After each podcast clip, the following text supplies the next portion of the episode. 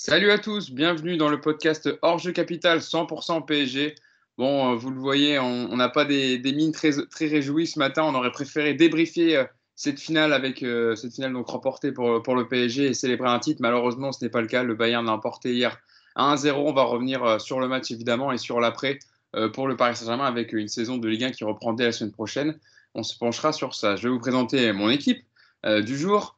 Alors, euh, je ne vais pas vous demander comment ça va, les gars, mais euh, comment s'est passé au moins la nuit? Est-ce que vous avez réussi à dormir un peu? Mousse, je commence avec toi. Salut Mousse. Bah, salut à tous. Euh, bah écoute, ça va. Franchement, ça va. J'étais déçu, mais le lendemain, il fait moins mal que lors des précédentes éditions. On, va quand même au bout de, au bout de la compétition. On perd face au, au, Bayern, qui était de toute façon archi favori. Après, évidemment, on peut nourrir quelques regrets, on y reviendra, mais Bon, ça va. Je, m'attendais à pire, mais là, ça va. C'est digéré. Yacine Ahmed également avec nous. Salut Yacine. Salut à tous. Toi aussi, ça commence à être un peu digéré. La nuit a été de, bons conseils ou a, été, euh, a, aidé à se reposer au moins? La, nuit a été très courte, mais, euh, mais euh, je pense surtout, heureusement, qu'on n'a pas fait le podcast juste après le match. T'aurais pas, eu les mêmes, pas eu les mêmes paroles que. Ouais, on va, être un, on va, être un, peu plus mesuré aujourd'hui c'est un peu plus digéré. Et enfin, vous l'avez vu lors du précédent podcast hein, d'avant-match contre le Bayern, Jean-Baptiste Guégan, euh, que Clément a, évidemment rappelé, que vous connaissez bien du côté de Paris United, qui a écrit évidemment le livre Une histoire populaire du Paris Saint-Germain, coécrit avec euh, Clément Pernia de, la team Paris United et Mousse, ici présent. Jean-Baptiste Guégan, comment ça va Jean-Baptiste? Bah, Écoute, ça va, la nuit a été une nuit sans sommeil, euh, il y a de la tristesse et après, c'est la plus belle saison de l'histoire du club, l'année des 50 ans. Bon, on va pas au bout, on a quasiment joué tous les matchs. Maintenant, effectivement, il y a des choses à dire. Effectivement, il y a des choses à dire et justement, on va y revenir pendant ce podcast parce qu'évidemment, nous sommes professionnels et même si ça avait été malgré la défaite, nous sommes évidemment là parce qu'il y a beaucoup d'enseignements à tirer de ce match. Euh, on va commencer directement, on va rentrer dans le vif du sujet. Moi, j'ai une première question, les gars, qui me vient en tête euh, après cette, euh, cette défaite hier, une courte défaite d'un but à zéro. Mousse, je me tourne vers toi. Qu'est-ce qui prédomine euh, justement au lendemain de, cette finale perdue de Ligue des Champions, la première de l'histoire du club pour ses 50 ans euh, d'histoire, euh, Jean-Baptiste l'a rappelé Est-ce que c'est le fait que le Paris Saint-Germain était à deux doigts de la toucher, qu'il manquait pas grand-chose ou le fait que le Bayern est finalement, et c'est un club qui a cinq Ligues des Champions avant, maintenant sa sixième, que le Bayern était trop fort pour la gagner hier? Bah, je pense que, comme je l'avais dit en préambule, hein, de toute façon, le Bayern était le grand favori euh, avant même le début de, ce final à 8. Moi, j'ai pas de regret en fait euh, sur, le, sur le final à 8. On a fait ce qu'on avait à faire. Euh, moi, comme je l'ai dit dans un tweet hier ou ce matin, je sais plus, en tout cas après le match, on a quand même vécu de, belles émotions lors de ces tournois. Ça faisait quand même un sacré bout de temps qu'on n'avait pas vécu autant d'émotions. Je pense notamment au match de, de l'Atalanta avec ce, cette fin incroyable. Euh, le match maîtrisé face à Leipzig, le fait de, en fait, le fait de pouvoir regarder une demi-finale décontractée, simplement en attendant le, le, le victoire de, la victoire de l'autre demi, pardon, le vainqueur, pardon, j'en perds mes mots, je suis fatigué, le vainqueur de l'autre demi. voilà, on a vécu, on a vécu une demi-finale qu'on n'avait jamais vécue, enfin, en tout cas, ça faisait très très très longtemps qu'on l'avait pas vécu, plus une finale. On a vécu des émotions, on perd face aux favoris, euh, le Bayern méritait sa victoire hier, net, sans bavure. Il n'y a pas eu, contrairement aux éditions précédentes, euh, des erreurs d'arbitrage qui nous ont coûté un but euh, ou la victoire, etc. Le Bayern a, gagné à la loyale. On peut que s'incliner. On est déçu forcément, mais je suis quand même heureux d'avoir vécu ce, final à 8 en tant que supporter parisien. Et puis rendez-vous à la prochaine édition. On a grandi avec cette finale, c'est déjà bien. Jean-Baptiste, toi, qu'est-ce que tu retiens de ce Final 8 au final, avec euh, donc au final cette défaite perdue, mais des enseignements et aussi peut-être euh, un état d'esprit, une cohésion d'équipe qui s'est créée au sein du Paris Saint-Germain et peut-être capitaliser justement sur cette défaite pour, pour l'après? Alors là où je suis d'accord, c'est que finalement, euh, j'ai eu l'impression que cette finale, on, ne la gagnerait jamais. on a vu aussi ce qui fait la différence entre un jeune club et un club avec une histoire très longue, avec euh, l'expérience de, ces finales. On a vu une équipe de Munich qui était sereine, un organigramme qui était serein. Euh, et ce qui est formidable, c'est que les émotions, on les a eues avant. Euh, l'expérience d'une finale, ça faisait quand même 25 ans qu'on ne l'avait plus, en tout cas d'une finale européenne. Et ce qui est formidable, c'est que derrière, on arrive à tenir jusqu'en finale. Et puis en finale, on voit la différence, c'est qu'on est fatigué, on est crispé. Tourelle ne fait pas forcément le même management qu'avant. On voit aussi tout ce qu'on n'a pas fait pendant la saison, tout ce qu'on n'a pas testé. On en avait parlé avec Yacine, hein, tout ce qu'on avait pointé comme, euh, comme point faible. Et moi, ce que je vois, c'est que euh, effectivement, le PSG a, grandi, il est rentré dans un cercle très restreint, celui des finalistes de Ligue des Champions. Alors, on aurait préféré la gagner, évidemment. Mais est-ce qu'on était prêt? Euh, Ce n'est pas encore le cas. Maintenant, j'espère qu'on ne va pas attendre 25 ans pour en avoir une prochaine. Moi, c'est ça ma seule angoisse. Euh, il y a de la déception. Quoi. Évidemment, il y a de la déception. Yacine, toi, qu'est-ce que tu retiens justement de cette finale euh, perdue après, après une nuit voilà, à tête reposée? Il y a beaucoup de choses. La première, effectivement, le parcours, aller jusqu'en finale et tout, faut, faut pas l'oublier, faut pas cracher dessus. quels que soient les adversaires que tu as affrontés, ils ont, ils ont aussi mérité d'être là parce que s'ils étaient là, c'est qu'il y, y, a eu des raisons qui ont fait qu'ils étaient là et, étaient tombés sur eux. Et on peut se rappeler de parcours de plein d'équipes qui ont remporté la Ligue des Champions avant et qui sont aussi tombées sur un parcours plutôt facile. Entre guillemets, hein, c'est jamais facile, mais on va dire que par rapport à d'autres. Euh, voilà. Après, après, euh, il y a plein de choses. Euh, on a souvent été taxé de minimiser les victoires du PSG. On a souvent été taxé de, soi-disant, vendre de la peur. En fait, le problème, c'est que soit les gens comprennent ce qu'on veut dire, ou soit ils ont envie de faire semblant de ne pas comprendre. Le truc, c'est que dans le, foot, il y a toujours l'analyse du résultat et l'analyse du contenu. Quand tu analyses le résultat, ok, il y a victoire ou il y a défaite, c'est bien, c'est pas bien, etc. C'est très simple. Quand il y a le contenu, il peut y avoir victoire en, mettant en cause le contenu. Tu peux expliquer aussi que Leipzig n'a pas fait le match qu'il aurait dû faire euh, de la faute du PSG aussi. Hein mais euh, c'est pas minimiser la performance du PSG. C'est juste dire qu'à un moment donné, malgré tout, Leipzig, c'est pas le Bayern de Munich. Euh, donc voilà, il y a plein de choses à expliquer. Et, c'est pour ça que moi, je me bats contre l'analyse du résultat seul, parce que euh, le résultat seul, il te permet d'avoir des émotions, d'être heureux, etc. Mais le contenu, il te permet en fait de comprendre pourquoi tu en arrives là et, de ne pas croire pour rien, entre guillemets, même si euh, on a le droit de croire. Mais il y avait des explications. Et il y a beaucoup de choses qu'on va dire aujourd'hui, malheureusement, qu'on a répété toute l'année. Euh, donc finalement, il n'y a pas de surprise en fait de ce qui s'est passé. Malgré tout, euh, et là aussi, tu vois, dans le contenu, on peut dire des choses. Euh, si on regarde bien, le PSG a été dominé, a eu du mal à exister, mais malgré tout, il se crée plus d'occasions nettes que le Bayern. Donc c'est pour ça que il y a toujours le football, c'est ça aussi.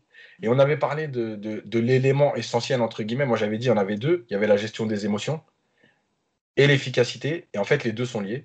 Et je pense qu'hier, on a failli dans les deux.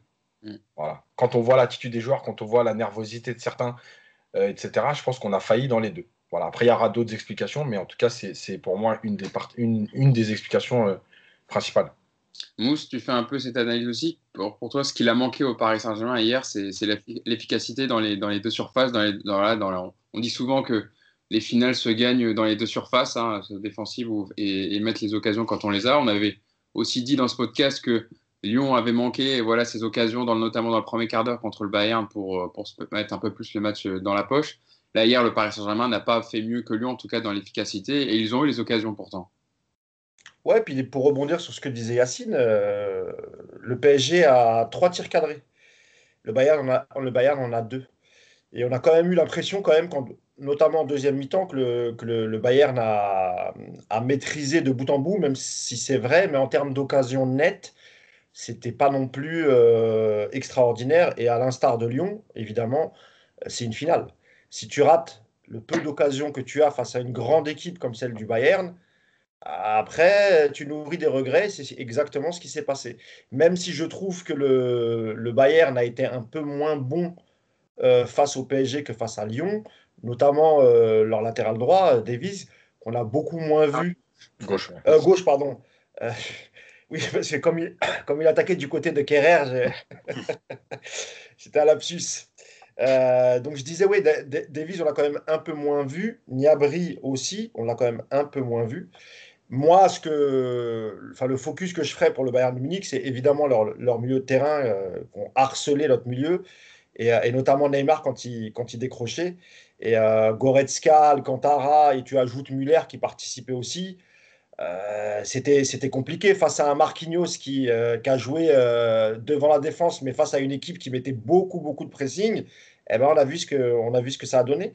Et je pense que Même si Thomas Tuchel, lui, a reconduit le 11 qui avait gagné face à Leipzig, mais Yacine l'a rappelé, Leipzig, c'est pas le Bayern. JB, c'est vrai que, que Moussou disait, il y a de quoi avoir des regrets et de nourrir de la frustration le lendemain quand on voit la physionomie du match où en première période, le Paris Saint-Germain a les plus grosses occasions, notamment celle de Kylian Mbappé, hein, avec euh, cette passe de Ander Herrera. Euh, le Bayern n'a pas fait une grande finale, mais pourtant le Bayern a su gérer ses temps faibles, contrairement au Paris Saint-Germain, où qui, en deuxième période, a un peu flanché physiquement, s'est fait rentrer dedans. Et euh, voilà, on a vu un club qui a cinq, cinq, finales de Ligue des Champions, qui sait gérer justement ses, temps forts, temps faibles, et le Paris Saint-Germain qui découvre un peu le niveau d'une finale de Ligue des Champions. Et Yacine avait insisté dans son papier sur la, sur la dimension euh, psychologique et mentale de, de, ce match et il avait absolument raison et on l'a, on l'a vérifié hier. Ça, ça, vient, ça vient aussi, ça rentre dans la, dans, dans, dans du match. Mmh. Bah, moi, je suis d'accord avec vous, c'est-à-dire que euh, j'ai eu l'impression qu'on n'avait pas mis tous les ingrédients. J'ai eu l'impression qu'à un moment donné, l'événement était plus important que, que nous, qu'on a eu du mal à se mettre au niveau. Euh, je vois l'impact physique, par exemple, et notamment en deuxième mi-temps. on s'est fait balader, on avait psychologiquement, on avait lâché.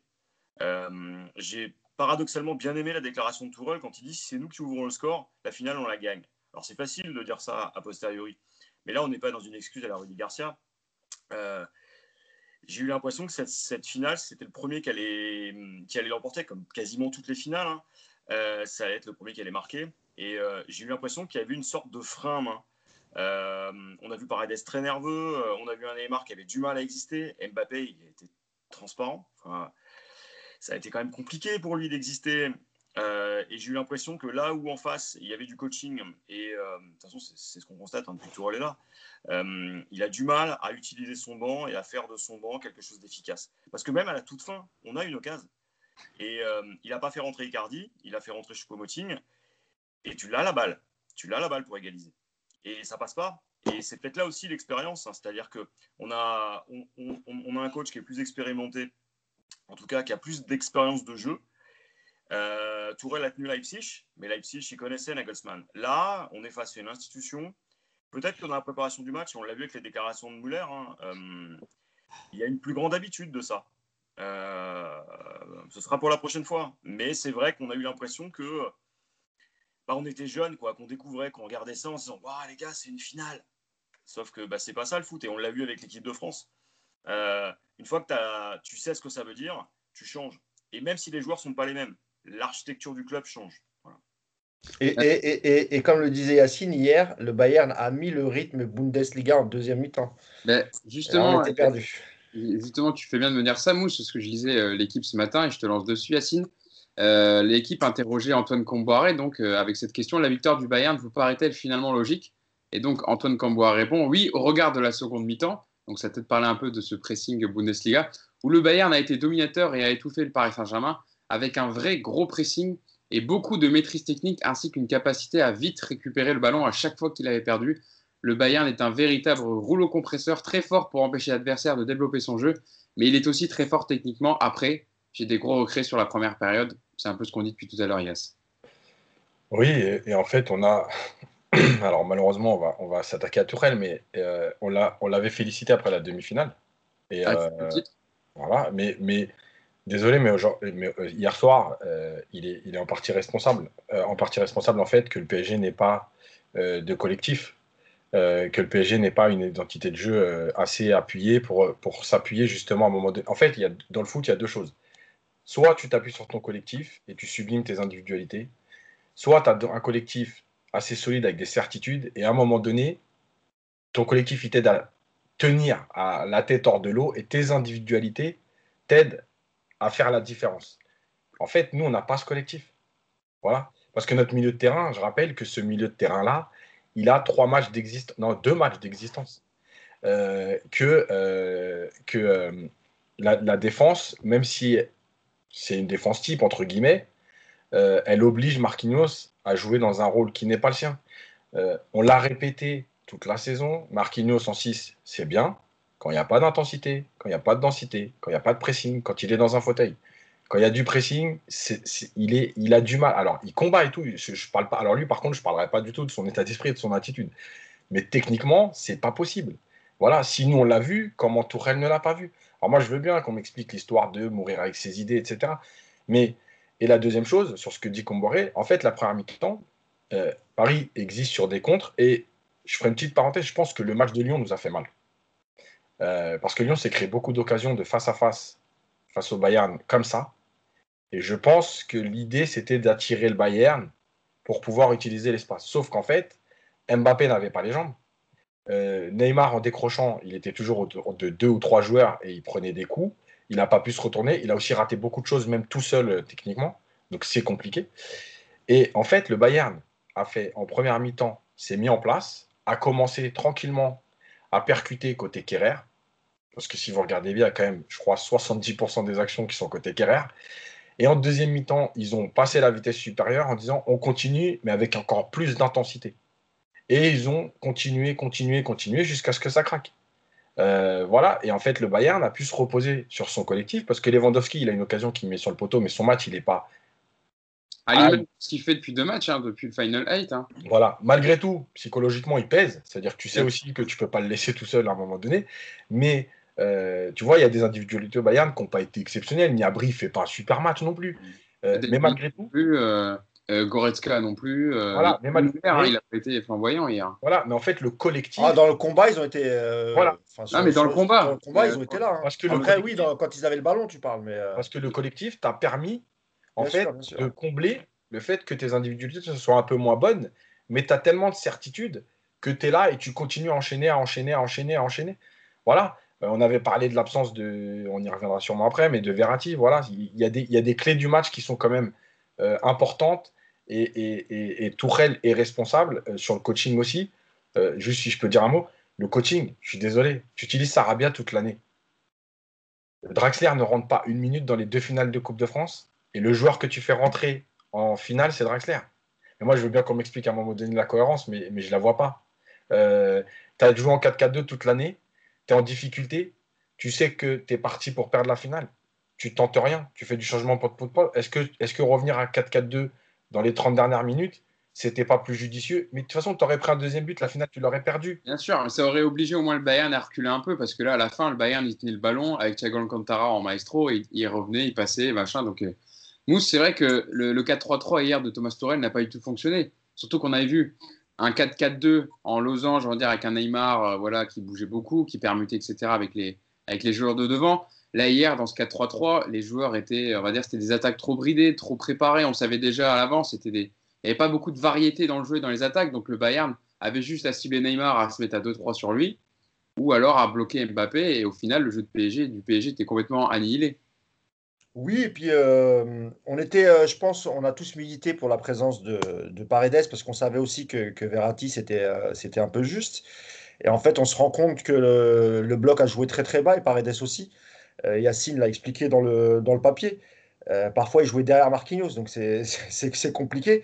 Et, euh, et, comme tu l'as dit, au milieu de terrain, le pressing de Goretzka, d'Alcantara et même de Muller. Hein, franchement, moi j'ai vu Muller après la 80e, il était encore en train d'harceler le milieu et notamment Neymar. Donc, quand tu. Yacine, dans son papier d'avant-match, il l'avait bien, bien dit il faut surtout pas refaire les mêmes erreurs et jouer trop bas. Le problème, c'est que c'est exactement ce qu'on a fait. Peut-être moins en première mi-temps, euh, mais en deuxième mi-temps, ça s'est trop vu. Et d'ailleurs, même euh, en première mi-temps, j'ai vu beaucoup Neymar faire les efforts euh, sur, sur la relance des Munichois, aller harceler les défenseurs, le gardien, etc. Tout seul à un moment donné. tout seul. J'allais dire. Ce que j'allais dire. Et le problème, c'est que il n'était pas suivi il n'était pas suivi ni par, euh, ni par les milieux, ni euh, il n'était pas aidé par euh, pas aidé par Mbappé, ni par Di Maria. Et, je pense qu'après lui, il a baissé un peu, il a, il a un peu baissé les bras en deuxième mi-temps. Et après, on a vu le Neymar que on n'aime pas trop voir. Celui qui, qui, qui, se dit bah écoutez, je vais prendre le match à mon compte. Et puis on a vu euh, un nombre incalculable de fautes techniques, de pertes de balles de Neymar au milieu de terrain. D'ailleurs, j'ai sa fiche à Neymar hein, sur 57 ballons, il en a perdu 27. Hein. C'est dire. Oui, euh, parce que c'est le Neymar qu'on n'aime pas voir. C'est un Neymar frustré. Euh, alors peut-être que c'était ça, ça partit d'une bonne intention en disant je vais, je vais prendre le jeu à mon compte. Le problème, c'est que face à une équipe comme le Bayern, tout seul, tu peux rien faire. Tu peux absolument rien faire. Il n'y avait pas de lien entre le, le milieu et l'attaque. En deuxième, en deuxième mi-temps, l'équipe était clairement coupée en deux. Et euh, on a vu devant Mbappé qui bougeait pas trop, Di Maria non plus. Et effectivement, je suis tout à fait d'accord avec, euh, avec Yacine. Euh, il aurait dû faire des changements soit directement en deuxième mi-temps, ou soit directement après le premier but. et en finale, tu n'as rien à perdre. Il est resté. Il tu laisses un Icardi euh, sur le banc, tu laisses un Sarabia sur le banc, tu fais rentrer, comme l'a dit, c'est pas très logique de faire rentrer Draxler. Choupeau, on est d'accord, il mérite d'essayer. Mais c'est vrai que sur le coaching, il y a quand même des choses à dire. On aurait dit les, changements, le coaching de Kiki Setien contre le Bayern, quoi, qui subit. Ouais, voilà. Et alors, ne réagit pas. Euh, et, ça fait peur s'il reste l'année prochaine, Tourelle, parce qu'il n'y a pas de raison qu'il parte, même si les, rumeurs, les rumeurs arrivent déjà. Hein, hein, tu as vu euh, de la part de, de, notre ami euh, Gianluca Di Martio de, de, Sky Sport Italia qui sortait déjà que Thomas Tourelle pourrait être sur la sellette avec une arrivée probable de Massimiliano Allegri. Déjà, déjà contredit par le Corriere qui parle d'Allegri à l'Inter pour remplacer Conte. Donc c'est ça va être un jeu de chaise musicale de toute façon. Si compte départ, ça bouleversera un peu. Mais, honnêtement, je ne crois pas à un départ de, de, de, Tuchel là tout de suite. On reprend le championnat. Il y a, il y a un match contre Lens euh, samedi. Dans une voilà, je ne vois pas comment en une semaine tu peux bouleverser tout ça. Peut-être que je me trompe, hein, je n'ai pas d'informations. On verra. Euh, JB, pour résumer un peu tout ça, toi, qu'est-ce qui te frustre le plus par rapport au match d'hier? Est-ce que c'est les ratés d'Mbappé? C'est le non-match de Neymar qui essaie de faire la différence tout seul et le Neymar qu'on n'aime pas trop voir? Ou la frilosité tactique de, de Thomas Tourelle? Bah, moi, hier, j'ai vu euh, un orchestre philharmonique avec un chef d'orchestre qui était incapable de faire jouer ses solistes et euh, un choix de solistes qui n'était pas forcément les bons. Et ce qui m'a gêné, c'est que derrière, bah, la symphonie qu'on attendait, elle était cacophonique, quoi, pour continuer la métaphore. Et je pense que Thomas Tourelle a une responsabilité beaucoup plus grande. Euh, Qu'Mbappé soit à 70%, on le savait. Euh, on s'était bercé d'illusions, mais on savait que physiquement, ça allait être compliqué avec si peu de temps de récupération. Neymar, on, ça fait 2-3 ans qu'il est comme ça, qu'il joue comme ça. Euh, les milieux de terrain, on en parlait même lors du dernier podcast. Euh, on disait clairement que la solution, elle allait, elle allait être là et que s'il y avait un point faible dans la défense, c'était Kerrer. Bah, malheureusement, on, le savait. et le problème, c'est qu'est-ce qui se passe? il a... À un moment donné, il faut changer les hommes. Pendant les 30 premières minutes, Kerrer, alors je sais qu'Yacine va me dire, ah oui, mais il prend l'eau sur, sur le, les, les, actions de Kaman après, mais dans les 30-35 premières minutes, on va dire qu'Herrera avait plutôt bien tenu son rôle. Il a été plutôt là, il avait, avait euh, anticipé, il avait bien défendu. Après, c'est sûr que au bout d'un moment, Coman, il insiste, il insiste. il y a peut-être ce péno qui peut être sifflé sur une faute de Kerrer. Après, euh, libre à vous de, dire oui ou non. Mais dans, en tout cas, dans les 35 premières minutes, Kerrer a fait son match. Mais je trouve qu'il a quand même assez été abandonné et qu'il n'a pas été beaucoup aidé par Di Maria. Euh, ouais, on l'a jamais aussi senti très serein. C'est aussi ça le problème de Kerrer. Et, le, joueur qui, arrive sur Kerrer, il le sent tout de suite. tu sens qu'il n'est pas serein, que mm. sur un coup de hanche, sur euh, une feinte, tu vas le déséquilibrer. Tu vois. Bon, c'est pas son poste en même temps, on va pas trop l'accabler. Hein. C'est pas réellement son poste. Après, voilà, il a fait ce qu'il a pu, le pauvre Kerrer. Ça n'a pas été le titulaire en plus cette saison, c'était Thomas Meunier, mais il n'a pas été beaucoup aidé non plus, Thilo Kerrer. Je suis désolé, mais rien que sur le but, la tête de Coman, il est obligé de compenser pour deux joueurs. Thiago Silva, pas le marquage. Il, a, il doit prendre Davis, il doit prendre Coman. Il peut pas tout faire, hein, le pauvre. Hein. Je veux bien. sur le but, tu peux pas lui imputer à 100%. Ah, mais je veux bien mais, d'accord. hier, euh, mais bon, c'est pas pour moi, c'est pas le but à réprimander, mais bon. Le, le, problème sur le but, parce que je l'ai revu après plusieurs fois, euh, en fait, ça part de, euh, du fait de subir trop. et en fait, ça part de la, de la, du manque de, de, de repères. Parce que, en fait, euh, sur l'action, euh, le joueur, je crois que c'est Niabri, il ne peut pas centrer. Et en fait, Thiago Silva, il le voit. Et en fait, il est en train de reculer et il anticipe pour intercepter le centre en retrait. Il est trop court, je crois que c'est Lewandowski qui. Euh, non, c'est Muller. Oui, c'est Muller qui fait la voilà, qui ressort sur Kimmich. Voilà. Et en fait, le problème, c'est que Kimpembe et, et Kerrer, ils sont beaucoup trop bas. Et en fait, ils remettent tout le monde en jeu, entre guillemets, alors que tu joues pas leur jeu sur cette situation. Mais le problème, c'est qu'ils sont trop bas. Kimpembe, en fait, en voyant Silva, il aurait dû venir tout de suite prendre la place de Silva, puisqu'il y a En fait, ils sont quatre alignés plein axe. Et Kimpembe, il doit compenser la sortie de Silva pour aller sur le marquage de Lewandowski. Sauf qu'en fait, il est concentré sur le ballon. Et il ne fait pas le déplacement. Et du coup, effectivement, Kerrer se retrouve entre les deux. Et après, lui, bah, il y a deux joueurs à défendre quand même. Il peut pas. Donc là, c'est clair. Maintenant, pour le match de Kerrer, moi, moi, il a été pas, pas mauvais dans les, dans les 25 premières minutes. peux pas dire bon, que- euh, Yacine. Ah non, je peux pas parce que parce qu'en fait le problème c'est qu'il est pas bon. Il compense parce qu'il a encore de l'énergie et vous et regardez bien, il compense sur des tacles de euh, je me jette parce que j'ai encore un peu de peps. Mais une fois qu'il peut plus faire ça parce qu'il en a moins, dans la lecture du jeu, c'est une catastrophe. Il y a des prises à deux avec Herrera où Herrera ferme l'intérieur et où Kerrer ouvre la porte.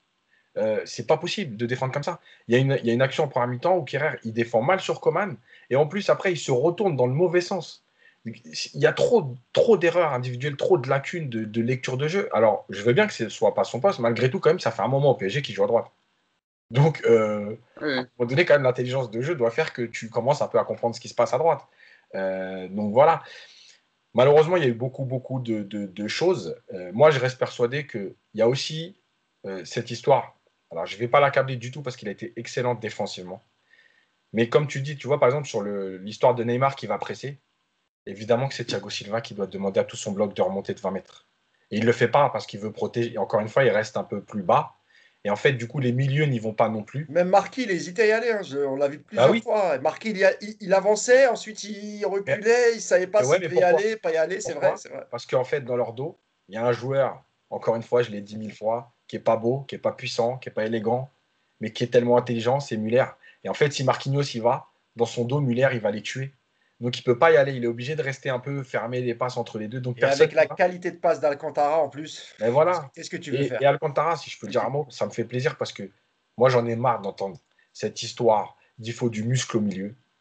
Non, il faut des joueurs intelligents, des joueurs qui ont envie de se battre. Modric, il l'a fait pendant trois ans au Real avec un corps euh, de 1m70 pour 53 kg. Et le mec, il allait dans les duels et il gagnait tous les duels.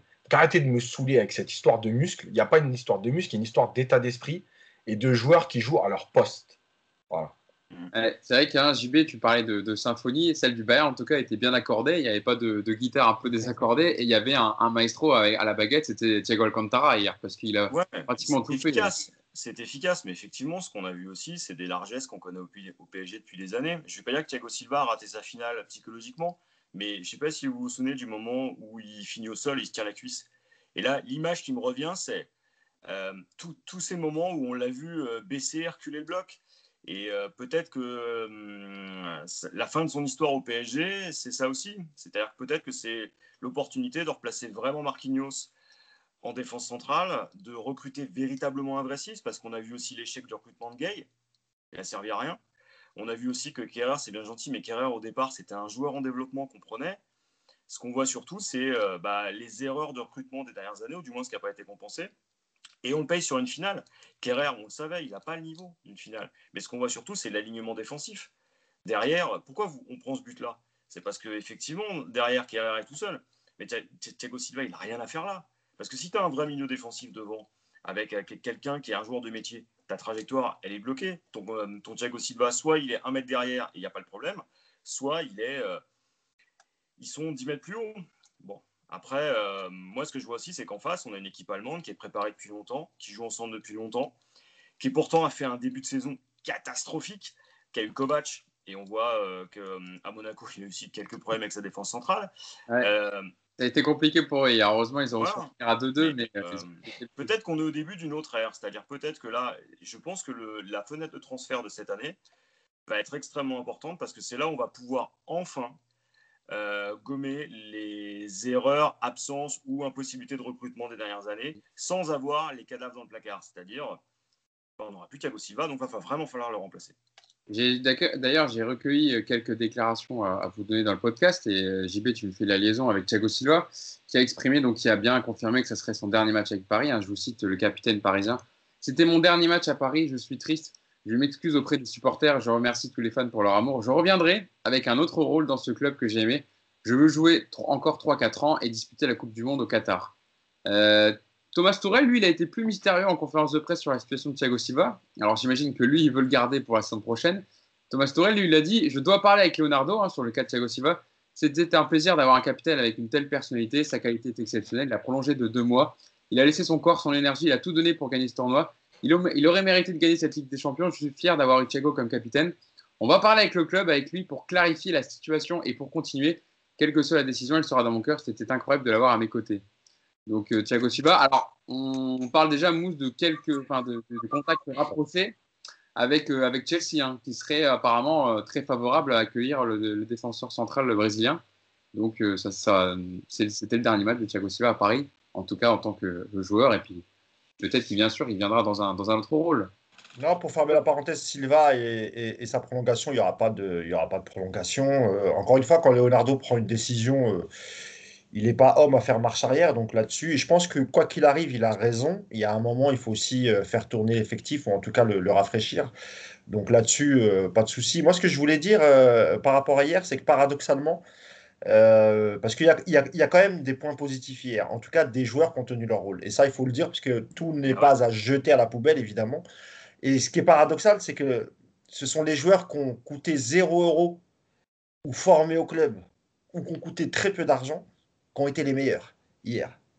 je parle d'Herrera et je parle de Bernat qui a été bon pour moi hier. Je parle de Kim Pembe qui a été monstrueux, formé au club. Je parle de Navas, même s'il n'a pas joué à 100%. Bon, tu sens quand même qu'il était là il a pas coûté, il a coûté entre, de mémoire, euh, je crois que c'était entre 15 et 20 millions euh, que Paris l'avait racheté à, au Real. Et, euh, et, par contre, devant, évidemment, sans les accabler, parce que on se rappelle que, que Mbappé n'était pas à 100%.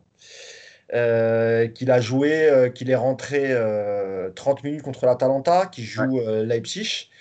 Et, et, hier, bon, bah, hier, transparent, c'est des choses qui arrivent. Il a été mauvais notamment dans les, euh, les deux face-à-face qu'il a eu à gérer. Et, euh, et c'est vrai qu'on avait, on, avait euh, mis quelques espoirs sur Mbappé parce que c'est quelqu'un qui a l'habitude de jouer des finales. Et notamment, peut-être la plus grande de sa carrière pour l'instant, c'est avec l'équipe de France. Donc on s'est dit qu'il est prêt psychologiquement pour, pour jouer ce match. Et malheureusement, hier, on l'a vu qu'il n'était pas, pas dedans. Et puis, et puis Neymar, un mot, même si on en a déjà parlé, euh, c'était censé être notre facteur X. C'est celui quand même qui nous a permis d'arriver en finale, faut pas l'oublier, donc faut pas non plus lui tomber dessus. Bon, il n'était pas là hier, il n'a pas fait son match, il n'était pas dedans. Quant à Di Maria, pareil. C'était l'homme du match euh, face à Leipzig, et puis hier. Euh, ça a été le moins mauvais en attaque quand même. Pardon? Ça a été le moins mauvais en attaque. C'est lui qui, même en deuxième période, a trouvé des, des par exemple, ça passe pour Marquinhos même c'est lui qui crée ce décalage en première période. Oui, après moi je parle dans le, la globalité de son match. Ce C'est pas suffisant pour, pour, pour relever qu'il a fait un, bon match. Ah non, bien sûr. voilà. Il y a deux, petites choses. Sur Neymar, euh, je pense que le Bayern avait compris que Neymar, c'est un joueur qui, à certains moments, peut dégoupiller. il y a une séquence de 7-8 minutes où il prend 3 ou 4 coups d'un coup, avec la, la finition de, de Niabri. C'est un peu la dernière faute de cette séquence-là. Et en fait, euh, il le savait. parce que tu as du Zouleux, tu as du Niabri, du, coup, c'est vrai. Ah ils ont senti qu'à ce moment début de deuxième mi-temps, Neymar, il commence à être irritable. Et derrière, si vous regardez bien, en fait, Neymar, il, sort de son match. Euh, parce que c'est comme ça, c'est Neymar. Et, euh, et, eux, ils ont su travailler sur ce point-là, malheureusement. pour moi, Niabri, il doit, il doit prendre jaune déjà avant. Et, euh, et là, il, il est à la limite du deuxième jaune, normalement, si tout, si tout se passe bien. Parce que sa faute, elle est vraiment pour faire mal. C'est vraiment un coup, euh, je te mets un coup pour, pour provoquer, pour te faire mal, pour énerver. Voilà, bref. En tout cas, eux, ils ont su cibler ça. Et je pense que Neymar, euh, il faut qu'il travaille là-dessus. C'est pas, Quand tu as autant de talent, tu peux pas sortir de tes matchs comme ça, tu n'as pas le droit. et pour Mbappé, pour Mbappé, moi, je, alors je sais qu'il y en a qui vont sauter au plafond, qui vont encore euh, être énervés de ce que je dis. Mais moi, je suis désolé. Mbappé, aujourd'hui, il a que 21 ans. Il voulait des responsabilités. On voit que c'est pas possible. Il est encore trop jeune. Il veut jouer avant-centre. Il n'a pas les qualités aujourd'hui pour jouer avant-centre, ni l'intelligence de jeu. Euh, rappelez-vous de sa finale de Coupe du Monde. Elle est catastrophique. Il sauve son match par un but, mais elle est catastrophique. Et Mbappé, quand il tombe sur des défenses qui savent le prendre, qui, ferment très rapidement, parce qu'il faut parler de ça aussi, à deux ou à trois à sa prise de balle. Avec Ramos, ça s'est passé. Hier soir, ça s'est passé. Il ne peut pas exister parce que son jeu ne possède aucune variété aujourd'hui. Euh, et il va falloir à un moment donné arrêter de me sortir des chiffres parce que c'est des discussions que j'ai eues toute la soirée sur les réseaux sociaux. Euh, mais il a marqué 139 buts, 270 buts. Mais moi, je m'en fous, en fait. Moi, je m'en fous qu'il marque 3 buts contre Dijon dans une équipe qui plie Dijon 8-0 tous les ans. J'en ai rien à foutre. En fait, ce que tu veux dire, c'est que tu ne peux pas tirer d'enseignement eh oui, euh, face, face à des adversaires aussi faibles. juste la dernière chose, c'est que j'ai eu cette discussion depuis longtemps et je me bats contre ça. Mbappé, il n'est pas efficace. En championnat, il marque 30 buts et je vous promets qu'il devrait tourner à 60. Il était efficace. Non, mais je te le dis, il ah, faut regarder le nombre de face à face qu'il rate. De toute façon, Mbappé tout seul, on le sait. Il faut, euh, il, n'a jamais été aussi bon que s'il a quelqu'un, s'il a quelqu'un avec lui. Et d'ailleurs, rappelez-vous les premiers, les premiers d'Icardi euh, quand euh, il avait transformé son 4-4-2. Bah, ça, ça fonctionnait. Alors pas tous les matchs, mais ça fonctionnait beaucoup mieux. JB. Bah, moi, je suis assez d'accord avec ce que dit Yacine et je vais même aller plus loin. Je pense qu'on a un peu trop respecté ce Bayern et qu'on n'a pas justement eu ce vice. C'est-à-dire que moi, quand j'ai vu la première mi-temps de Niabri aller foutre des coups gratuitement, je me suis dit, lequel des Parisiens va faire la même chose? C'est-à-dire aller marquer les mollets. Je pensais que Paredes le ferait. Et il ne l'a pas fait. Euh, il nous aurait fallu finalement un Argentin, un Uruguayen, un mec rugueux. Et pour revenir sur Mbappé, je vais même aller plus loin qu'Yacine. Moi, ma crainte, c'est que ça fait un an, voire un an et demi qu'il stagne. C'est un dragster, mais on ne fait pas une carrière sur la vitesse. Je trouve qu'il y a certains de ces gestes aujourd'hui euh, on ne peut plus faire l'impasse sur, euh, sur l'usage de la vidéo et tout le monde sait comment il joue. La preuve, ils l'ont pris, ils l'ont isolé. Si vous laissez à 30 mètres et que vous l'entourez de trois joueurs, il passe pas. Si vous le collez sur une ligne de touche, il va peut-être vous effacer un joueur, mais il est plus, il est plus euh, capable de porter euh, finalement l'offensive. C'est pas Ronaldo. Et on a trop eu souvent tendance à l'associer à Ronaldo, le Brésilien. C'est pas ça. Et moi, ce que je vois, c'est que je vois un gars qui stagne. Sa tête, elle est inoffensive. C'est-à-dire qu'il est incapable de servir de sa tête.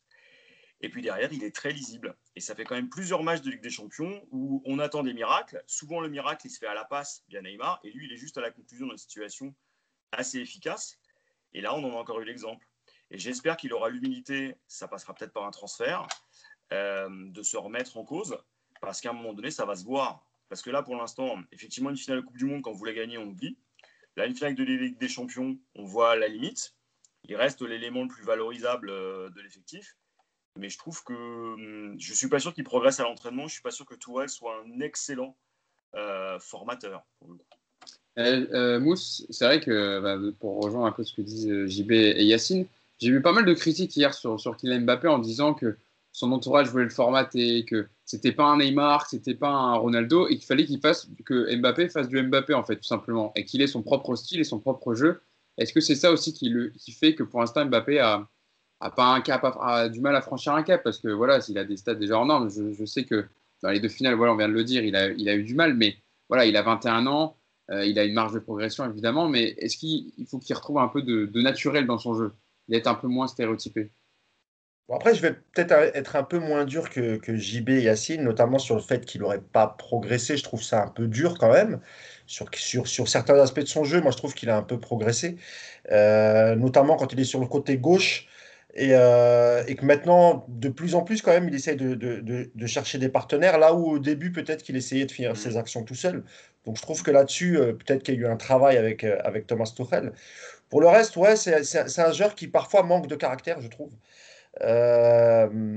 son jeu est assez lisible, je suis d'accord avec JB. Euh, quand il, alors évidemment qu'il peut faire des, des, différences avec sa vitesse. Simplement hier, on a bien vu que c'était pas sur cette qualité qu'on pourrait compter sur lui parce qu'il était pas, il manquait d'explosivité et c'est vrai aussi que que la, la, défense du Bayern l'a très très bien cerné. Euh, maintenant, est-ce qu'il est formaté? Euh, Il y a peut-être un peu de ça, Hugo. Tu as peut-être un peu raison. C'est vrai. Après, moi, je, je, me faisais le relais de ce que j'ai vu sur Twitter, hein, évidemment. Mmh, mmh, mmh. Non, mais il y a, y, a, y, a, y a, en effet un peu de ça. Il y a, en effet un peu de ça. Euh, maintenant, est-ce que la... il y a deux choses. Est-ce que la, la relation privilégiée qu'il avait euh, tissée avec Neymar, est-ce qu'ils n'en ont pas trop fait et que c'est maintenant un peu trop tard euh, aujourd'hui de se rendre compte qu'il faut jouer en équipe? Parce que ça, ils auraient dû le faire depuis le, le, début de saison et peut-être qu'on n'en serait pas là, en tout cas pour cette finale. Et la deuxième chose, c'est qu'aussi, il faut dire ce qui est, c'est que Tourelle aligne, aligne rarement deux fois la même équipe. Et que c'est vrai que sur le côté de Neymar, parfois il y a Bernat, euh, de, Mbappé, pardon. Euh, parfois tu as Bernat, parfois tu as Kurzawa, c'est jamais la même équipe, c'est pas le même milieu, euh, il faut que tu crées des complicités, etc. Il y a, peut-être aussi cet aspect-là. Je ne sais pas. Parce qu'on n'a jamais eu de 11, même si Thomas Tuchel, dans sa tête, c'est vrai qu'il veut toujours jouer avec le, même 11. Ça a commencé avec le 4-4-2 en, intégrant Di Maria pour une, pour une attaque à 4.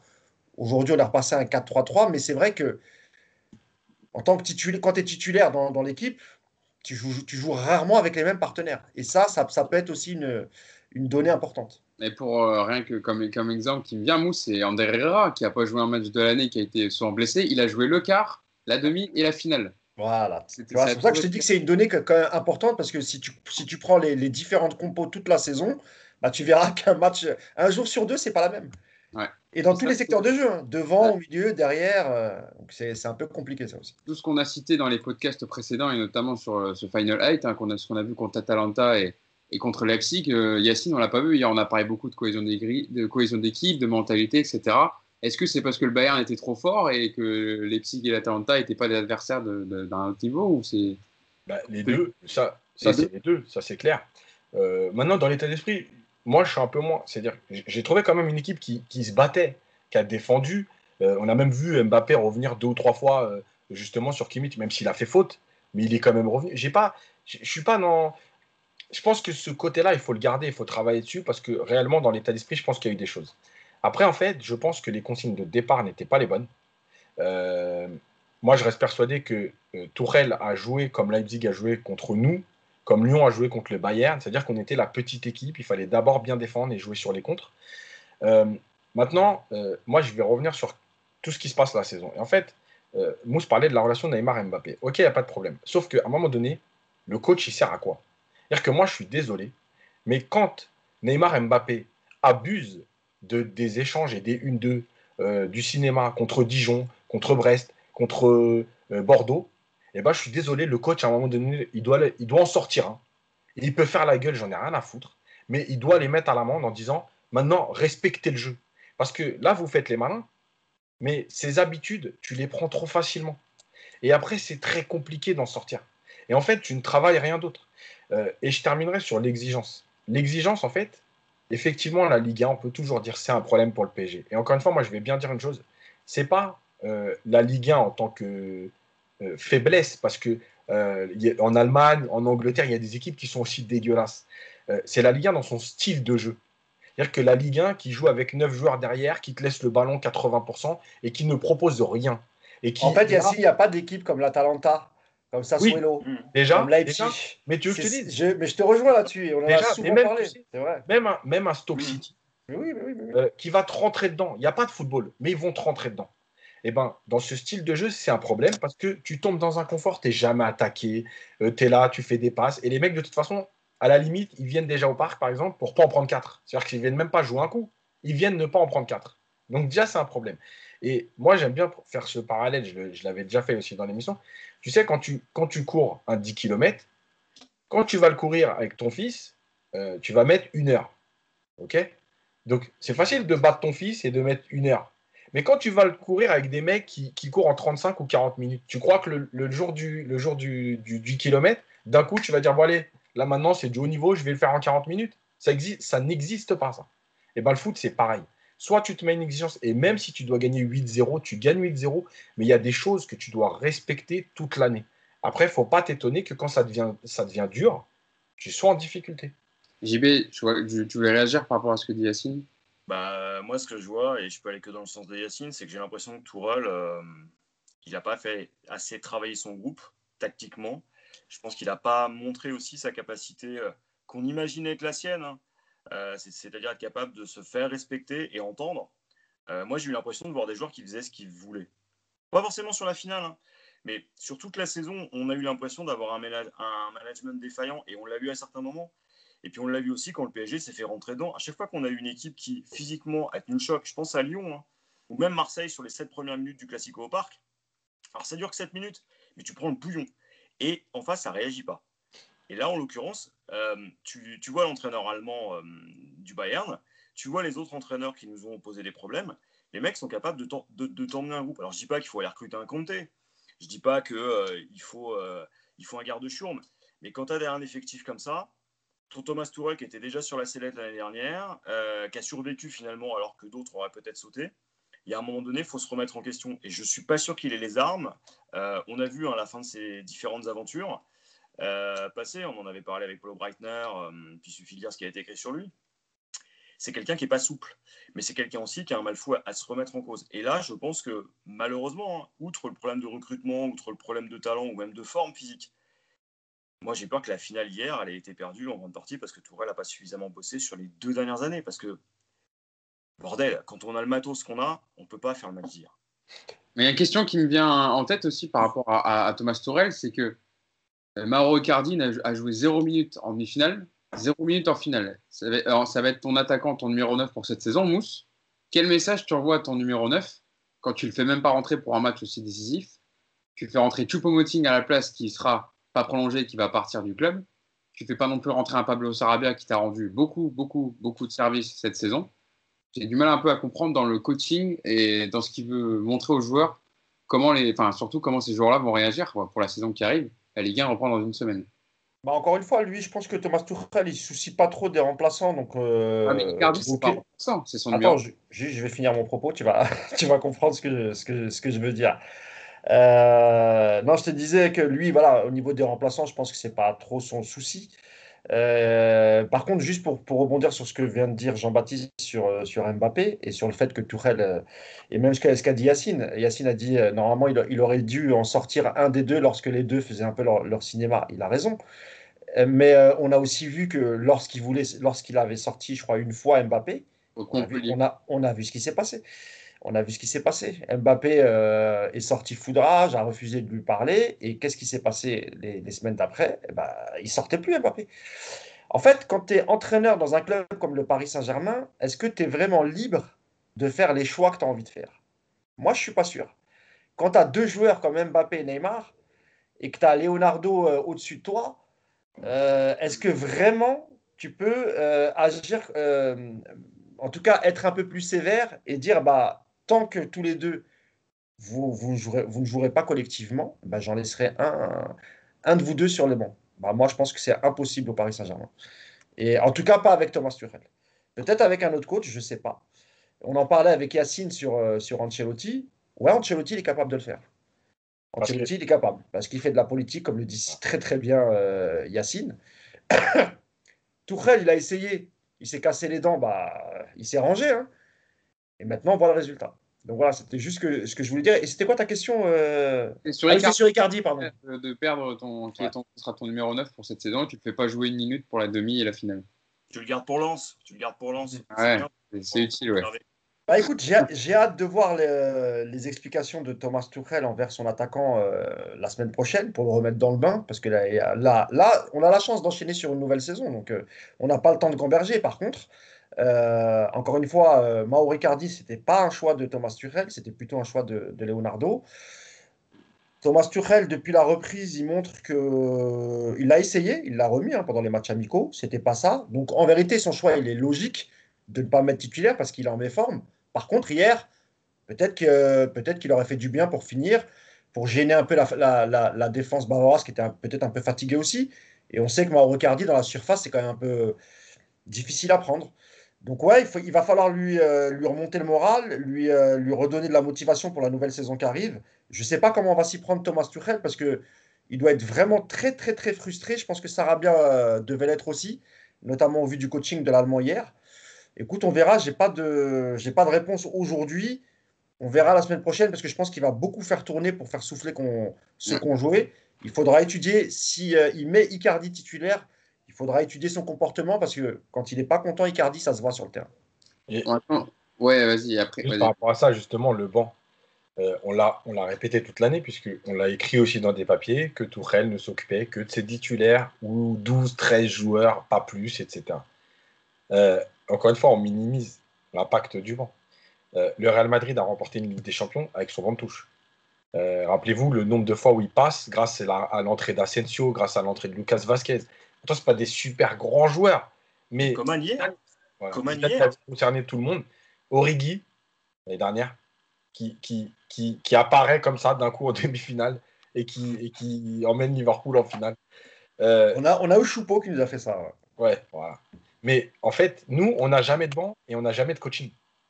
Donc, euh, ok, c'est vrai que tu as une équipe type, tout ça, il n'y a pas de problème. Mais euh, dans toutes les grandes compétitions, tous les coachs te le diront. Tu ne gagnes pas avec ton équipe type. Avec ton équipe type, tu avances. mais tu gagnes avec ton banc. Parce que c'est ton banc, à un moment donné dans le match, qui te permet de continuer à exister, de tenir ou de pousser, etc. Nous, on n'a pas de banc parce qu'en fait, notre coach ne s'en sert jamais. Regardez toute la saison, les changements, c'est toujours les mêmes. C'est toujours aux mêmes minutes, c'est-à-dire qu'on te donne 12 minutes. Moi, je veux bien qu'on m'explique que Verratti, hier, il ne fait pas une super entrée. Mais tu rentres à la 65e, tu viens de prendre le but. Ouais, c'est dur. Tu rentres à la 65e dans un match où le- la- le- l'adversaire a pris l'ascendant au niveau du rythme, au niveau de l'intensité, au niveau du ballon. Ok, c'est ok, on peut toujours dire on aurait aimé qu'il nous apporte plus, mais c'est hyper dur de rentrer dans un match comme ça au milieu de terrain, t'es mené 1-0. Enfin, il y a beaucoup de choses, tu peux pas juste dire ça comme ça. Donc voilà. JB, je te vois évoluer. Euh, moi, je pense que ce que dit Yacine est d'autant plus vrai qu'avec la règle des cinq changements, euh, si t'as pas ton banc, c'est cuit. Et tu regardes, on parle de Coman, mais Coman, c'est pas un titulaire au Bayern.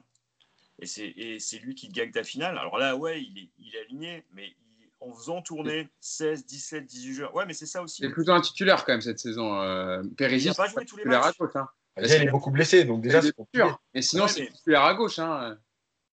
Ouais, il est beaucoup ça. blessé déjà. Ouais, Ouais. beaucoup blessé, mais encore une fois, ça, euh, c'est un problème médical. En, en- en termes de coaching, les matchs précédents, il les a joués dans, dans un rôle qui n'était pas Ah. celui de, de- de titulaire.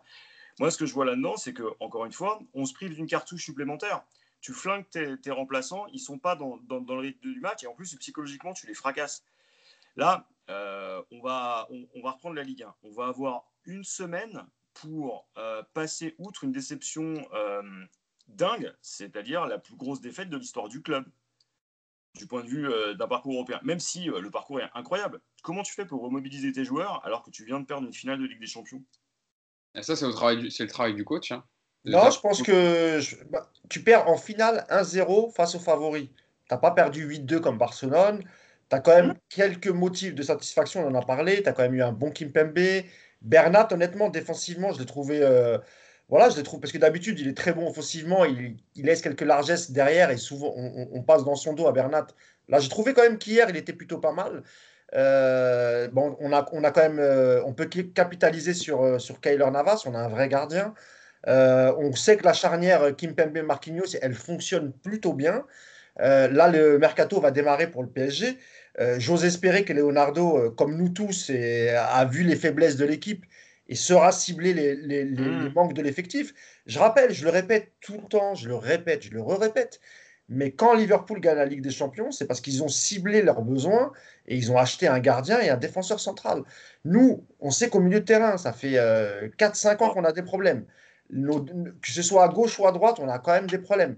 Même si on a un bon latéral gauche en la personne de, de Bernat, la doublure, c'est pas trop ça. Et Bernat, voilà, c'est quand c'est pas tout le temps non plus la sécurité sociale. À droite, c'est catastrophique, c'est le désert de Gobi, on n'a rien.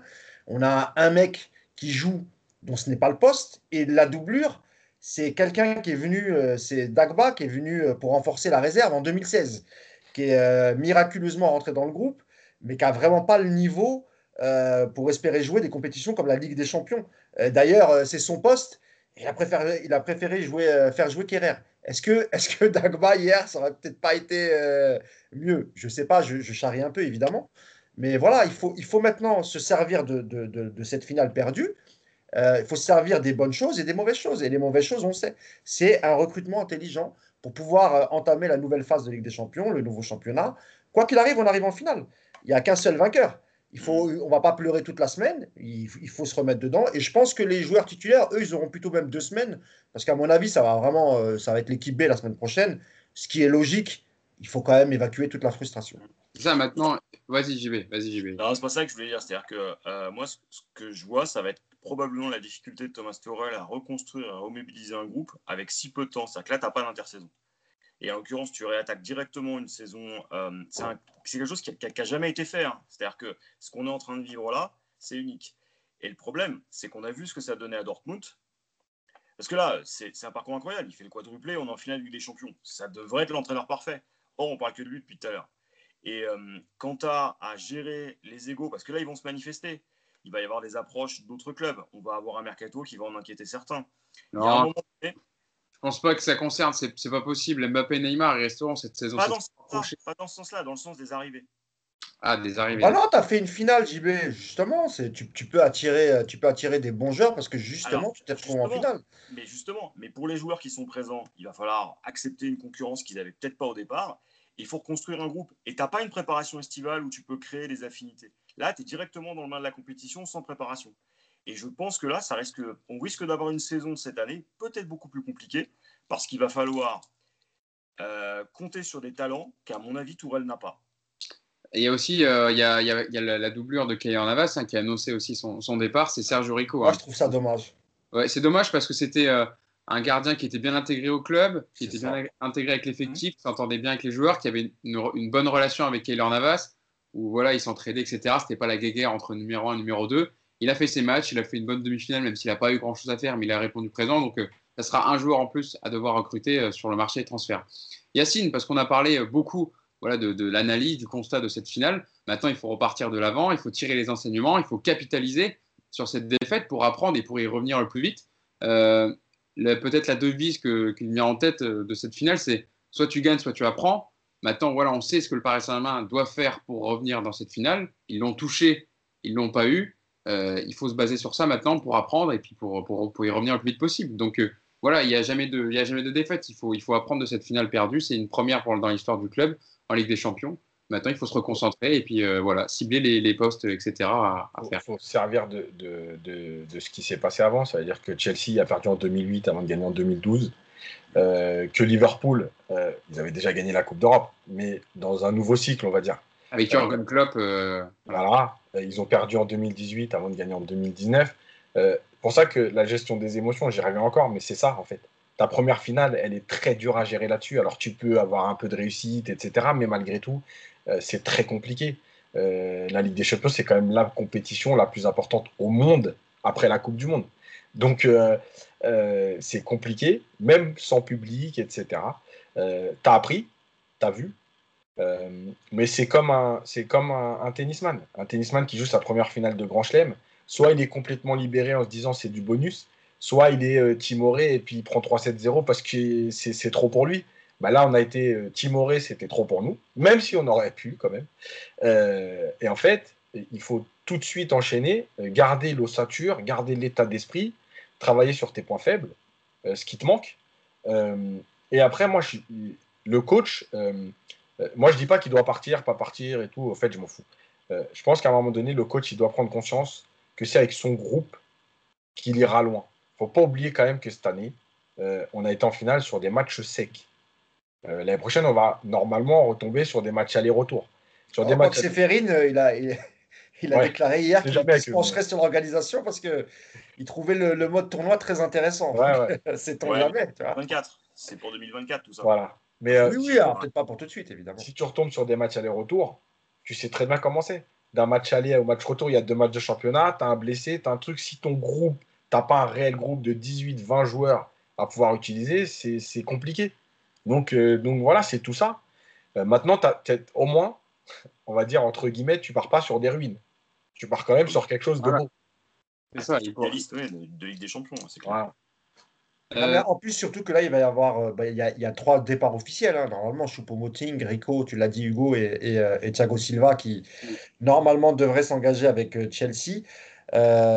donc, il va, il va falloir déjà remplacer. Est-ce que tu regardes à l'étage d'en dessous pour voir si, par exemple, un, un, un Kalimwendo pourrait venir faire remplacer Choupo-Moting, alors même si ce n'est pas les mêmes postes, mais au moins ça fait un offensif de plus. si Draxler part, tu as, quand même as quand même un Xavi Simons, tu as quand même le petit Case Ruiz Après, qui peut rentrer dans la, dans, dans la rotation. Pour de la euh, Ligue 1, euh, c'est peut-être. Ils ont joué 30 minutes en match amical pour l'instant. donc c'est. Ouais, mais il faut, il faut leur donner leur premier pas en Ligue 1. Kamavinga, l'année dernière, on lui, a, on lui a donné sa chance. Bon, bah écoute, ça, ça a porté ses fruits. Il, a, pu jouer quelques matchs pas tout le temps titulaire, mais on lui a donné du temps de jeu. C'est le moment aussi de t'appuyer sur les, gens, les joueurs que tu as formés. Et évidemment que l'importance pour les prochains mercato, l'important pour le prochain mercato, c'est de ne pas se tromper. On a vu qu'on avait des joueurs avec euh, des joueurs comme Herrera, Navas, euh, Sarabia, des joueurs de devoir. Peut-être qu'il faut cibler plus ce genre de, match. Et encore une fois, euh, Alcantara doit, est censé quitter le Bayern cet été. On sait que Liverpool a un peu d'avance. C'est pas encore signé apparemment. Titi, là le veut, le veut dans son milieu de terrain pour. pour ça Manchester City. Guardiola l'apprécie beaucoup. Ouais, mais c'est Liverpool normalement qui, a, un peu plus d'avance sur le, sur le dossier. Mais bon, on a vu le match qu'il a fait hier. Hein. Il faut que Leonardo il sorte le chéquier, qu'il paye un peu plus que les autres, c'est pas grave. Mais il nous faut ce type de joueur. Il faut pas, il faut pas se tromper. Et surtout, l'important aussi, il va falloir dégraisser. Il va falloir se séparer de quelques joueurs.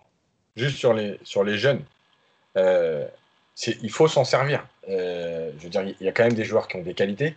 Le seul truc, c'est que, encore une fois, c'est comment tu t'en sers. Si c'est pour les lancer dans une équipe bis euh, contre Reims comme l'année dernière, où tu changes toute ton équipe et que tu les mets comme ça en difficulté, oui, effectivement, on va se dire, ah, mais nos jeunes, en fait, ils sont nuls.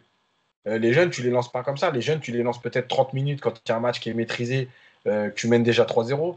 tu les lances peut-être dans un match titulaire, pourquoi pas. Mais par exemple, dans ton milieu, c'est pas un milieu improvisé, c'est ton milieu titulaire avec un jeune qui va jouer à ce poste-là. Euh, voilà, les jeunes, tu peux pas les lancer comme ça. Euh, on l'a vu, enfin, nous en plus au PG, on est. Moi, je parlais à Signe de travail, c'est-à-dire de les mettre dans le groupe, les faire travailler et leur donner du temps de jeu. C'est ça que je parle. on est d'accord en fait. Oui, oui. Non, parce que je vais... oui, oui, ils sont dans le groupe parce qu'on les a vus apparaître. Mais là, il y a la saison qui débute. Il faut pas faire la... faut pas faire l'ascenseur en fait. un ou deux, tu les gardes avec toi. C'est pas tu les gardes, tu les renvoies jouer en I-19, tu les rappelles. Tu vois ce qu'on a fait d'habitude, exactement. C'est sur ce point-là que je voulais insister en fait. Moi, ce que je disais, je te redonne la parole, c'est juste trouver un équilibre entre, vous savez bien, les résultats que le Paris Saint-Germain doit avoir tous les ans et la politique d'intégration des jeunes. Donc il faut trouver un équilibre avec les renforts de joueurs importants, des postes clés comme au milieu de terrain et en latéral, et faire rentrer en même temps des jeunes, évidemment, comme Kalimendo, comme Pembele, comme Kairo. Et surtout, Hugo, l'état d'esprit qu'on a mis dans le Final 8, il faut le garder, il faut, il faut capitaliser là-dessus et se dire, quel que soit l'adversaire, il faut qu'on finisse le match en étant crevé, en ayant des crampes euh, et, et, pas simplement euh, euh, tabler sur des, des, qualités individuelles, mettre un ou deux buts en première mi-temps et après jouer à la baballe. Comme l'a dit Yacine, ça ne nous sert pas lorsqu'on rencontre des Bayern de Munich, des Manchester City, des Juventus de Turin. Voilà, il faut vraiment garder cet état d'esprit. S'il y a bien un enseignement à garder, JB, de, ce parcours euh, européen, de ce Final 8, euh, du moins, et même face à Dortmund, c'est l'état d'esprit qu'il faudra garder, aligné à peut-être une, voilà, à cette cohésion d'équipe, à cette mentalité, à, euh, on va dire, une tactique de Tourelle plutôt que de, voilà, de passer simplement le ballon à Neymar et Mbappé. Il faudra créer cette situation. Mais évidemment que la cohésion d'équipe et, le mental aident à gagner ces, trophées comme, comme, les finales, comme les Ligues des Champions. Alors là-dessus, moi, ce que j'ai envie de dire, c'est oui, l'équipe a progressé, oui, les joueurs vont progresser, oui, on part sur quelque chose qui est sur lequel on n'avait jamais pu construire avant. Mais ce que je vois surtout, c'est qu'on a passé euh, un cap en tant que club. Et ça, c'est quelque chose qu'on n'oubliera pas. C'est-à-dire qu'on n'aura plus cette malédiction derrière nous. Alors, les matchs retour changent, probablement la donne. On, on, sera encore capable de péripéties. Mais ce club-là a progressé dans la gestion de l'événement. Alors, jusqu'en finale. Mais la finale, c'est la découverte ultime. Euh, je trouve que là, on n'aura plus le même regard qui sera porté sur nous lorsqu'on arrivera en Ligue des Champions. Pour une raison très simple, c'est qu'on a déjà été en finale et qu'on a été capable de faire face. On ne s'est pas fait ridiculiser, c'était pas un grand Bayern, mais en tout cas, euh, voilà, on a perdu avec les honneurs, j'ai envie de dire. Et c'est ce club-là qui a changé. Peut-être que, et c'est ce que Leonardo a essayé d'amener, c'est tout ce que le club fait depuis 9 ans on a quand même été capable de faire euh, en 9 ans ce que euh, Chelsea a mis quasiment autant de temps à faire. Si City n'est toujours pas arrivé, on a des choses, on a des fondations qui sont beaucoup plus solides. Et j'ai l'impression que là, on rentre définitivement dans le cercle très fermé des très grands clubs qui vont être reconnus comme tels, et pas simplement des clubs qui lâchent de l'argent, qui achètent trois stars pour, le, pour la photo et qui, et qui les laissent jouer. C'est là où il faut que tout club fasse redescendre l'expérience, on va dire, des salariés jusqu'aux éducateurs. Parce que les jeunes que vous voyez là, si vous les plombez derrière, ils vous serviront à rien. Et c'est là aussi où euh, la présence de Leonardo a peut-être été rassurante, la présence de, Nasser aussi. J'espère que Tourelle sera à la hauteur de tout ça. je me focalise. Yes, c'est vrai. Est-ce que ce plafond de verre qui a été enfin cédé sur le quart de finale, qu'est-ce qu'il y a, Mousse? Je te vois comme, comme, je te l'ai dit, je ne peux pas faire plus d'une heure. J'ai un rendez-vous derrière très important. comme la dernière fois, je suis désolé, ça fait deux fois que je vous abandonne. Mais bon, je pense qu'il reste quelques minutes. Oui, j'ai encore une ou deux questions, mais vas-y, Mousse, on te laisse. Ouais, moi, je, suis vraiment obligé parce que j'ai un impératif et je ne peux pas faire autrement. Merci beaucoup, les gars. Mousse, hein. Écoutez, c'était une finale qu'on a vécue quand même avec beaucoup d'émotions. Rendez-vous à la saison prochaine et rendez-vous pour nous la semaine prochaine. Évidemment. Salut les amis parisiens. Salut. Ciao. Après. Nous reprenons donc la discussion et la fin de ce podcast. Au revoir, Mousse. Euh, Yacine, dans, le, ce que parlait un peu JB, le, traitement médiatique par rapport au Paris Saint-Germain, est-ce que pour toi ça peut changer du fait que le PSG ait enfin passé ces quarts de finale euh, qui nous ont tant fait souffrir? Dans l'approche des matchs et dans cette capacité à, revenir en finale bah, Oui, parce que c'est comme pour tout, c'est-à-dire qu'une fois que tu sais que tu es capable de le faire, eh ben, il y, y, a cette barrière qui est tombée en fait. Euh, et, quel que soit en fait le traitement médiatique, euh, tu as plus de recul sur le traitement médiatique. Parce qu'en fait, quand on te répète tous les ans que tu n'es pas capable, que tu t'écroules, etc., bah, tu, y crois toi-même et, et en fait, tu te bats contre plein de choses et qui sont pas les bonnes en plus pour être dans des bonnes dispositions. Et, euh, en fait, là, tu l'as passé. C'est-à-dire que si demain, un, média disait au prochain huitième de finale, ah ouais, mais Là, c'est en aller-retour, etc. Et en fait, euh, pour les joueurs, pour le club, ça n'aura plus le même impact. Parce que, quoi qu'il arrive, euh, que ce soit aller-retour ou pas aller-retour, tu es allé en finale. Tu as éliminé des équipes qui étaient jusqu'en demi et tu as tenu tête au Bayern, entre guillemets, en perdant que 1-0 et en ayant des occasions pour quand même exister.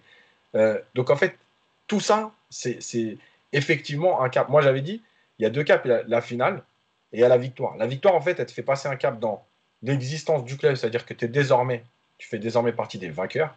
Et dans, et dans le, la répercussion que ça a auprès des joueurs, c'est-à-dire que tu es un club qui gagne la Ligue des Champions. Mais la première étape, c'est la finale. La finale, aujourd'hui, t'existes. Voilà, t'existes. Les, les, clubs adverses savent que tu peux aller en finale. Euh, que, euh, parce que je rappelle quand même que le Bayern avait marqué 45 buts, je crois, un truc comme ça, ou 41 buts avant, avant la finale. Euh, ils ont gagné que 1-0. Et encore une fois, ils ont dominé, il y a eu des situations, il n'y a pas eu d'occasion euh, de malade. Le Bayern a le poteau et, une ou deux autres. Mais voilà, c'est pas un truc de foot, ça n'a pas été mangé. Euh, je rappelle que Barça en a pris 8, que lui en a pris 3. Voilà. Donc, il y a tout ça et l'image, elle est hyper importante en fait pour travailler dans la sérénité. Mm. il n'y a, plus de, a plus ce truc de dire euh, Ah, on est faible, on va craquer, on va se Non, maintenant, on est capable. Nous, on le sait en tout cas. Donc voilà. C'est ça qui est frustrant quand même. Euh, quand j'écoute Yacine, il y a quand même de quoi être frustré par la physionomie du match. Hein. Mmh. Si, en première période tu mets, tu mets ce but, peut-être que tu peux te rendre la, finale beaucoup plus simple. Et, mais bon, on ne peut pas refaire le match. Euh, vas-y, JB. Oui. juste d'une chose. Je vais prendre un exemple qu'on déteste tous. Mais regarde le parcours de l'Olympique de Marseille dans les années 90. Regarde par où ils passent, regarde ce qu'ils perdent et comment ils perdent. Et il y a cette fameuse phrase de Tapi, alors on peut la prendre de plein de manières. J'ai compris. Et le groupe a changé. Ils, ont quand même, ils perdent quand même Jean-Pierre Papin au moment de la finale de 93. Il est en face. Alors nous, c'est pareil. Hein. que nous, c'est Coman. Mais derrière, le club est, plus le même. Alors après, il y a l'histoire de l'enveloppe de Valenciennes et de tout ce que cette Ligue des Champions a représenté.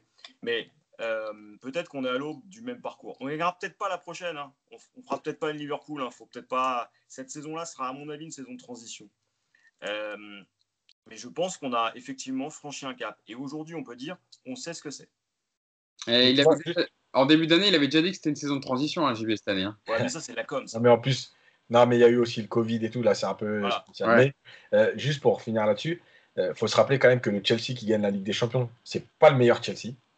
Et, euh, et l'OM en 93, c'est pas le meilleur OM. C'est-à-dire que c'est pas une question de que seulement de meilleure équipe, est-ce que tu as la meilleure équipe à ce moment-là? C'est aussi l'expérience, le groupe euh, et des ajustements, parfois en soi-disant perdant ton meilleur joueur, mais en apportant quelque chose au collectif. C'est ça.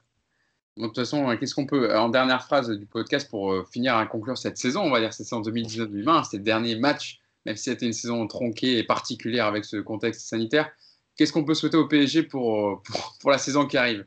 Je sais que c'est une question difficile hein, quand tu as gagné les quatre trophées nationaux, que tu as été en finale avec des champions, mais euh, on l'a souvent rappelé dans le podcast, et avec Yassine, on en parlait. Il n'y a pas que les résultats qui comptent, il y a aussi la manière dont tu arrives à tes objectifs, etc. JB, je me tourne vers toi en premier.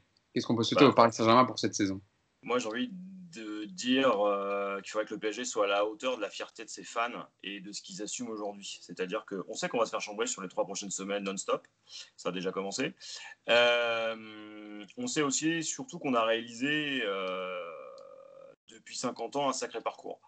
Et euh, là, maintenant, il est temps d'écrire euh, la suite.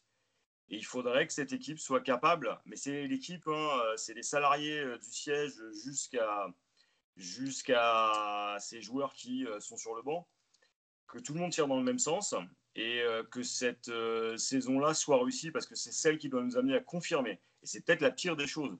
C'est-à-dire que l'idée, c'est d'éviter le syndrome du tennisman français qui fait une perf et qui s'effondre derrière. Belle analogie, belle analogie. Yacine, toi, qu'est-ce que tu souhaites au Paris Saint-Germain pour cette saison, euh, après, après une saison comme ça? Bah, euh, En fait, de, profiter justement de tout ce qui s'est passé pour, pour continuer à avancer, à grandir, d'être un peu plus exigeant. et,